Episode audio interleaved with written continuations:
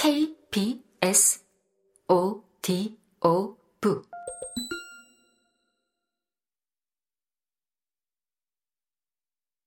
객주집 주인은 이 손님의 장난이 예사가 아니라는 생각에 다른 불행한 일이 일어나기 전에 어서 빨리 재수없는 그놈의 기사 서품식을 치러주어 이를 매듭지어야겠다고 마음먹었다. 그래서 돈키호테에게 다가가 자기가 모르는 사이에 천안자들이 무례를 저질렀다고 변명하고 그 자들은 자기들이 한 무모한 행동에 대한 보복을 이미 단단히 받았다고 말했다. 또 이미 말했듯이 이 성에는 예배당이 없지만 앞으로 남은 일을 하는 데에는 아무런 지장이 없다며 말을 이었다. 기사 서품식에 대해 자기가 알고 있는 바에 따르면 정식 기사가 되기 위해서는 칼등으로 목덜미와 등을 두드리면 되는데 그것은 들판 한가운데에서도 할 수 있으며 밤새 무기를 지키는 의식도 두 시간이면 되는데 네 시간 이상을 했으니 이제 그만해도 된다고 했다. 돈키호테는 그 말을 고지고대로 믿고 자신은 곧 그의 말을 따를 생각이니 최대한 간단하게 의식을 맞춰주기를 바란다고 대답했다. 또다시 공격을 당하게 되면 그때는 이미 기사가 된 후이니 성에 목숨 붙은 사람은 하나도 남겨놓지 않을 생각이라는 것이었다. 물론 자신은 성주님을 존경하므로 성주님이 부탁하는 사람은 살려주겠다고도 했다. 이런 말을 듣고 겁이 난 성주는 당장 마부들에게 주는 집과 보리를 적어놓은 장부를 한 권 챙겨왔다.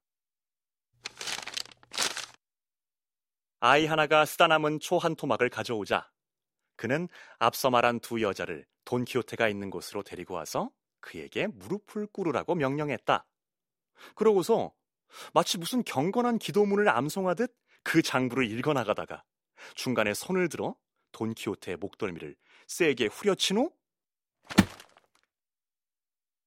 기도하는 것처럼 입속으로 뭐라고 중얼거리면서 칼등으로 돈키호테의 등을 지독스레 내려쳤다.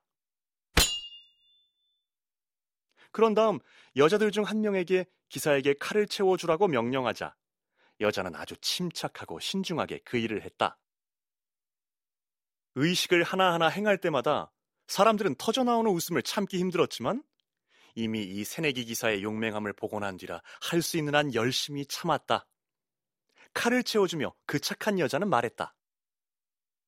하느님의 가호로 행운 가득한 기사가 되시고 결투에서 많은 승리를 거두시기를.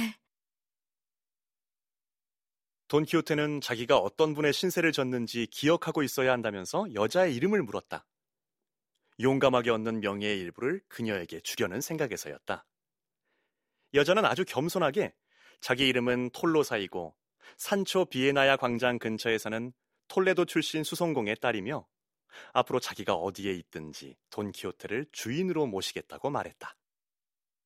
돈키호테는 감사의 뜻으로 경칭을 붙이는 은혜를 베풀겠으니 앞으로 도냐 톨로사라고 부르도록 하라 했다. 그녀는 그러기로 약속했다. 다른 여자는 그에게 박차를 끼워주었는데 칼을 채워준 여자와 나눈 대화와 거의 똑같은 말이 오갔다. 그녀의 이름을 묻자 그녀는 라 몰리네라라고 하며 안테켈라의 정직한 방앗간집 딸이라고 했다.